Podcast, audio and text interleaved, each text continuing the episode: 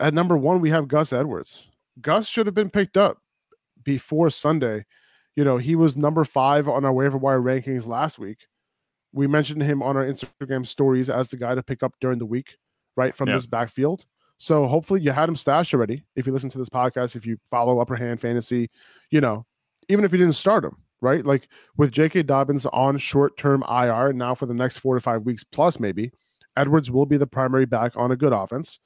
He looked fine in his first game coming off his own ACL rehab, and they're playing here on Thursday night. So you can pick him up right now and you know start him as a low end RB two who who he is touchdown dependent. He played less than fifty percent of snaps, but you know moving forward, that snap percentage can come up a little bit, and we know who the goal line back is right now. Uh, that that's true about Gus Edwards, and he has a pretty good matchup this week coming up. If you want to talk about just plug and play for this week, the Bucks looked like Swiss cheese last week against the Panthers, sans CMC. So we'll see how if, if that defense improves at all. I'm not exactly sure if that's going to be the case, but I, I think that Gus Edwards, you know, on this offense, it seems like they're if they're if they're going to have anybody taking the line share carries, it's going to be Gus Edwards.